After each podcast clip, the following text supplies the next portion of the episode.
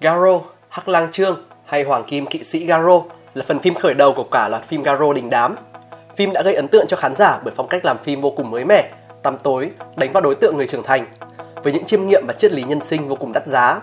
Garo, Hắc Lang Trương là một bộ phim mang đậm những giá trị nhân văn và nghệ thuật sâu sắc. Và ngày hôm nay, chúng mình sẽ cùng các bạn tìm hiểu và cảm nhận 10 chi tiết mà chúng mình cho là đắt giá nhất của cả bộ phim. Chào mừng các bạn tới với RTK Media. Chúng ta cùng bắt đầu luôn nhé!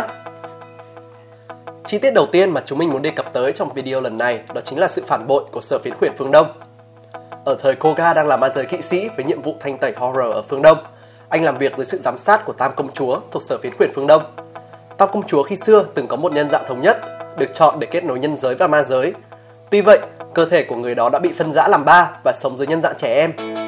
Tam Công Chúa dù trên danh nghĩa là người của sở phiến khuyển, giao nhiệm vụ và giám sát quá trình thanh tẩy horror của các kỵ sĩ, xong lại tiếp tay và làm nô bộc cho hắc ám kỵ sĩ Kiba, Barago, giúp hắn hồi sinh thủy tổ của loài horror, Messiah. Chi tiết này cho thấy sự phức tạp và đáng sợ của thế lực hắc ám trong phim. Những âm mưu to lớn nhất được che đậy một cách tỉ mỉ, kỹ càng bởi chính những kẻ không ngờ tới nhất, đặt tính mạng và sự an nguy của các ma giới kỵ sĩ làm việc dưới quyền lên bàn cân. Điều này phần nào cho ta thấy một cái tầm ở những kẻ phản diện trong vũ trụ phim Garo, những kẻ có toan tính to lớn, nguy hiểm và không dễ sơi một chút nào.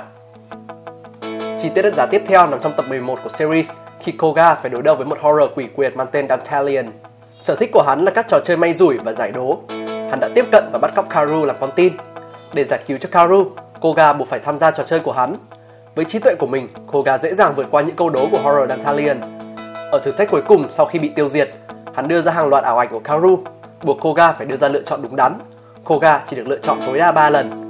Điều nan giải trong thử thách này nằm ở việc suốt giai đoạn đầu của bộ phim, Koga chỉ tập trung vào nhiệm vụ của một ma giới kỵ sĩ và vô cùng thờ ơ, lãnh cảm với sự hiện diện của Kaoru. Xong, qua thử thách mà tên horror đưa ra, Koga buộc phải dùng trực giác cũng như cảm xúc anh dành cho Kaoru để đưa ra một lựa chọn đúng đắn nhất. Qua những lựa chọn của Koga, người xem thực sự biết được rằng thực chất Kaoru đã dần chiếm một vị trí nào đó trong trái tim của vị ma giới kỵ sĩ lạnh lùng kia, chỉ là anh không bộc lộ điều ấy ra ngoài. Sau tập phim này, sự phát triển về tình cảm giữa Koga và Kaoru bắt đầu được triển khai một cách đầy tự nhiên và giản dị. Tiếp theo, Karu gặp lại cha trong ma đạo, một chi tiết không kém phần thú vị nằm trong tập 25 của bộ phim. Ở đó, cô biết được rằng khi xưa, cha cô cũng đã được Hoàng Kim Kỵ sĩ tiền nhiệm Shajima Taiga, cha của Koga bảo vệ. Điều này lý giải cho quyển sách tranh mà cha của Karu để lại cho cô. Đồng thời, ta biết được sợi dây gắn kết giữa các thế hệ Hoàng Kim Kỵ sĩ đối với gia đình Mitsuki. Những con người đã từng được Garo bảo vệ và cứu giúp, này chính là những nhân chứng sống lưu giữ câu chuyện về Hoàng Kim Kỵ sĩ, để câu chuyện ấy cứ mãi lưu truyền lại tới những thế hệ tiếp theo qua từng nét bút của những người họa sĩ Đồng thời trong khoảnh khắc này, Kaoru đã vẽ nên ánh sáng của hy vọng cho Koga, trao cho anh một nguồn sức mạnh mới để đương đầu với thủy tổ của loài horror, Messier.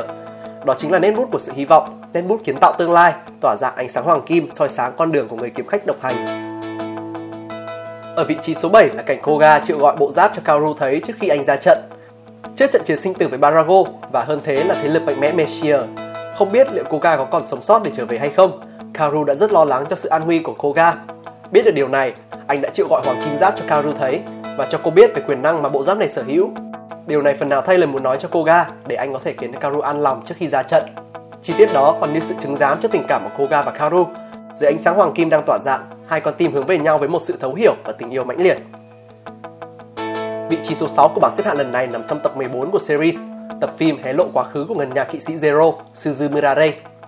Suzu Murare lần đầu được giới thiệu trong tập 6 của Garo Hắc Lang Trương anh là ma giới kỵ sĩ tới từ sở phiến quyền phương Tây nhưng đã phá luật đi tới phương Đông để truy sát hoàng kim kỵ sĩ Garo, người mà anh cho rằng đã xuống tay lấy mạng người yêu của anh, Shizuka. Điều này dấy lên một câu hỏi trong lòng người xem rằng điều gì đã khiến Ray cho rằng Garo là hung thủ. Sự thắc mắc này đã được giải đáp cặn kẽ trong tập 14. Ray từng được biết đến với cái tên là Ginga. Anh được một ma giới kỵ sĩ phương Tây nhận nuôi, sống cùng Shizuka trong một căn biệt thự rộng lớn, với sứ mệnh trở thành kỵ sĩ thanh tẩy horror sau này. Xong, bi kịch đã ập đến khi một ma giới kỵ sĩ bí ẩn đã tập kích dinh thự và lấy mạng Shizuka cùng sư phụ của anh. Gã kỵ sĩ này sử dụng kiếm pháp của Hoàng Kim kỵ sĩ, điều này đã khiến Ray nhầm tưởng rằng hung thủ là Garo. Chứng kiến người thân của mình ra đi trong bất lực, Ray đã vứt bỏ cái tên Ginga, trở thành Suzumura Ray, mang danh ngân nha kỵ sĩ Zero, quyết tâm thanh tẩy horror cũng như nuôi mộng trả thù Hoàng Kim kỵ sĩ Garo. Một tập phim khá thú vị khi nó tập trung xoay quanh nhân vật thứ chính của phim, cho người xem hiểu được quá khứ cũng như động cơ hành động của anh và thấu hiểu cho anh nhiều hơn. Đứng ở vị trí thứ năm là chi tiết Koga liều mình cứu sống cho Karu. Ở lần làm nhiệm vụ đầu tiên, Koga đã vô tình khiến cho Karu nhuốm máu của Horror. Một khi đã nhuốm máu Horror, buộc ma giới kỵ sĩ sẽ phải ra tay lấy mạng người đó. Nếu không, tới ngày thứ 100, nạn nhân sẽ phải trải qua sự giằng xé cả về thể xác và tinh thần và nhận một cái chết vô cùng đau đớn.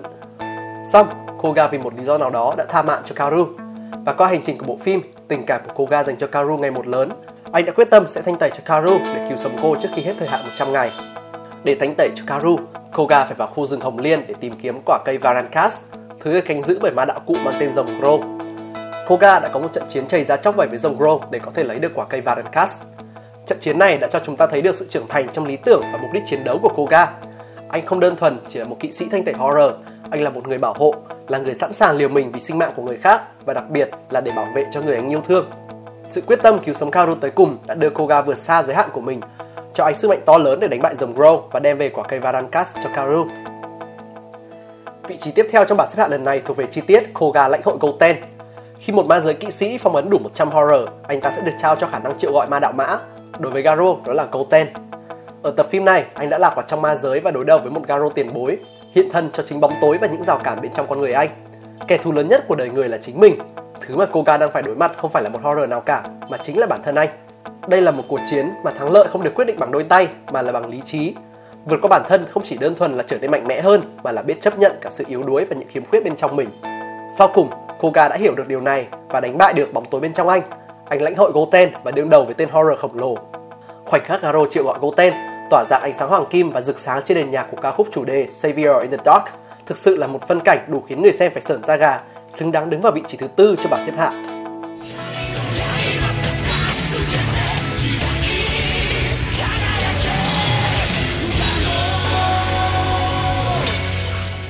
Nằm ở vị trí thứ ba, ta có chi tiết người cha horror.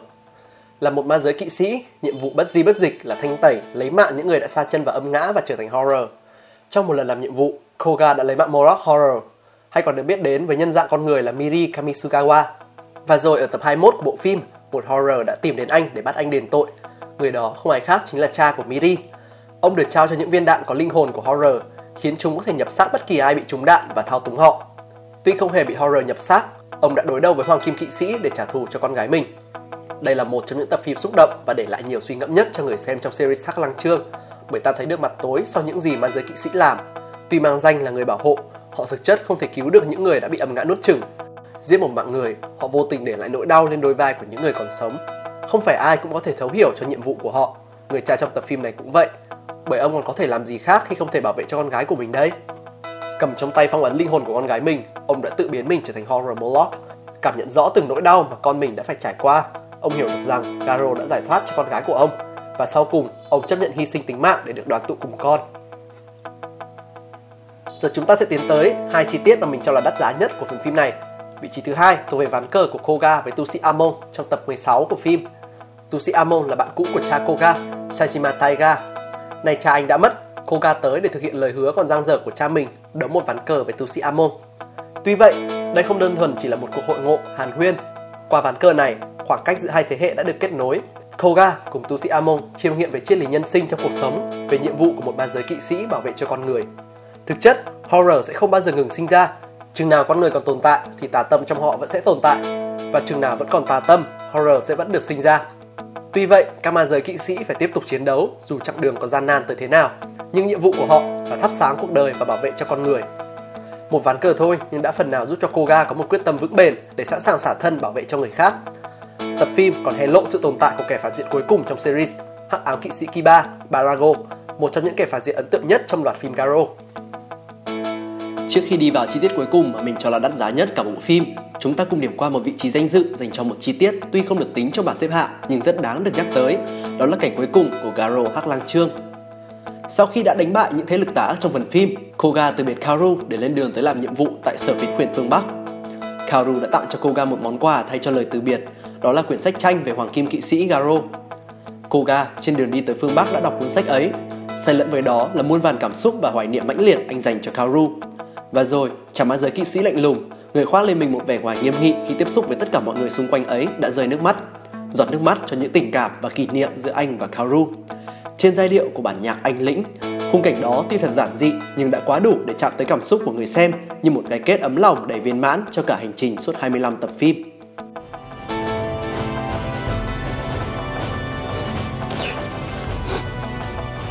どうかされましたか Chi tiết cuối cùng mà mình cho là hay nhất cả bộ phim đó chính là quá khứ khi Koga nối bước cha trở thành ma giới kỵ sĩ. Tập phim tiết lộ về thời niên thiếu của Koga khi cùng cha rong ruổi khắp nơi để tiếp nhận con đường trở thành ma giới kỵ sĩ. Saichima Taiga là một người nghiêm khắc, lạnh lùng nhưng lại vô cùng thương con. Ông có một người đệ tử là Barago, kẻ đã làm phản đi theo con đường trở thành hắc ám kỵ sĩ. Taiga phải chịu trách nhiệm cho sự sa ngã trong nhân cách của Barago. Ông đã quyết chiến một trận đấu sống còn cuối cùng với hắn. Xong, vì bảo vệ cho con trai mình, Taiga đã hy sinh, để lại cho Koga biết bao nhiêu niềm đau xót. Cha đã mất, nên Koga phải hạ quyết tâm nhiều hơn nữa để có thể nối nghiệp cha. Cái tên Koga trong tiếng Hán có nghĩa là cương nha, răng nanh thép, ám chỉ hoàng kim giáp, còn Taiga mang ý nghĩa đại hà, dòng sông lớn. Xong, nếu cái tên Koga được viết theo một cách viết khác, sẽ có nghĩa là tiểu hà, một dòng sông nhỏ. Sau khi Taiga mất, cảnh Koga luyện tập miệt mài trong suốt 3 năm dòng để nối nghiệp hoàng kim kỵ sĩ có hình ảnh dòng nước suối chảy qua khe đá. Dòng sông đại diện cho dòng chảy vĩnh hằng, ám chỉ sự sống và sự trường tồn. Không những ám chỉ sự tiếp nối các thế hệ man giới kỵ sĩ, mà còn là nỗ lực đấu tranh không biết mệt mỏi của họ trong việc bảo vệ sự sống, bảo vệ sinh mạng con người. Đá là đại diện cho những rào cản và ý niệm bất di bất dịch, ám chỉ loài horror, là hiện thực hóa cho âm ngã luôn tồn tại trong bản chất con người, đồng thời là những thử thách trong cuộc đời của một kỵ sĩ. Nước chảy đá mòn, dòng suối sau một dòng chảy dài sẽ dần chảy mạnh hơn và hòa làm một trở thành sông, thành biển. Dòng chảy này sẽ dần một mạnh lên và xói mòn cả đất đá, ám chỉ những nỗ lực không biết mệt mỏi một ngày sẽ được đền đáp và âm ngã, bóng đêm sẽ bị ánh sáng từ thanh gươm kỵ sĩ thanh trừng. Sau mọi nỗ lực cố gắng, cậu nhóc Koga ngày nào đã lớn khôn, đã trở thành một người đàn ông rắn giỏi, đủ sức vung lên thanh kiếm Garoken làm từ Soul Metal. Kế nghiệp cha trở thành hoàng kim kỵ sĩ Garo, thực thi những di nguyện còn dang dở. Trên đây là 10 chi tiết đắt giá nhất trong season 1 của loạt phim Garo, Garo Hắc Lang Trương, được mình tổng hợp lại để đưa tới cho các bạn. Nếu các bạn có cảm nhận khác hay có cho mình những chi tiết đắt giá hơn trong bộ phim, hãy để lại comment ở phần bên dưới cho chúng mình biết nhé. Đừng quên subscribe cho kênh để tiếp tục theo dõi những video mới nhất được chúng mình tung ra trong tương lai nhé. Cảm ơn các bạn đã dành thời gian xem clip. Mình là Kaitoki của RTK Media. Xin chào. アンネットは全て封印したお前が最後だジョーカー俺とお前は戦うことでしか分かり合えない